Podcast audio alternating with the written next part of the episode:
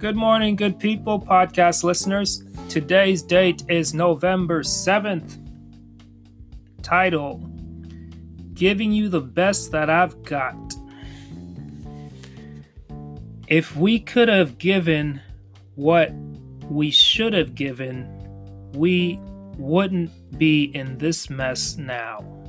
Herman B. Smith, Jr., Interim President, Morris Brown College.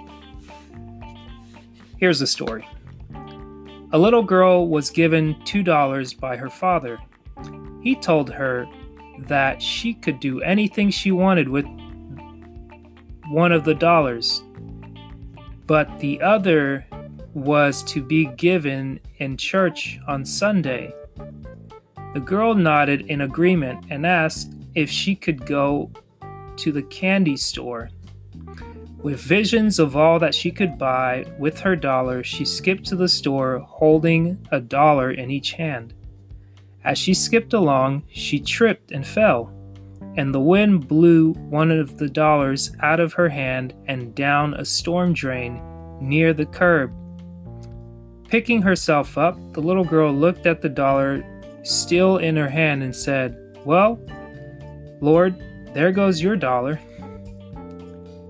The first thing we learn from the great men and women is that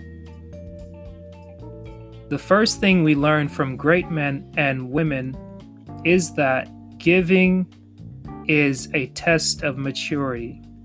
Those who are mature give, the immature do not.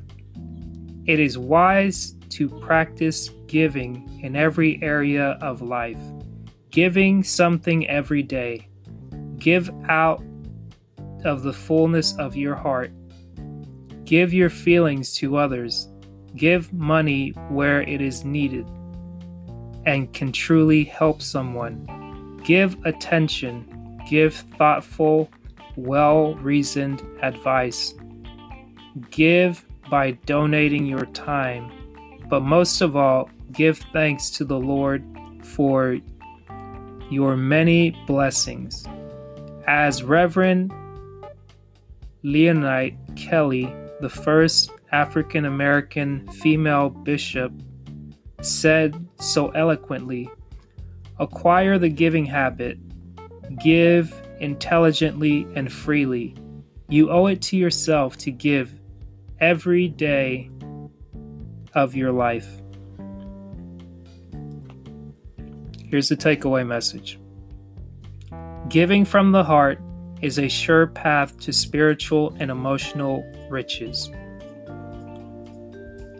Again, giving from the heart is a sure path to spiritual and emotional riches. For those just joining, I'm reading a page out of Dennis Kimbro's best selling book, Think and Grow Rich A Black Choice Daily Motivations for African American Success.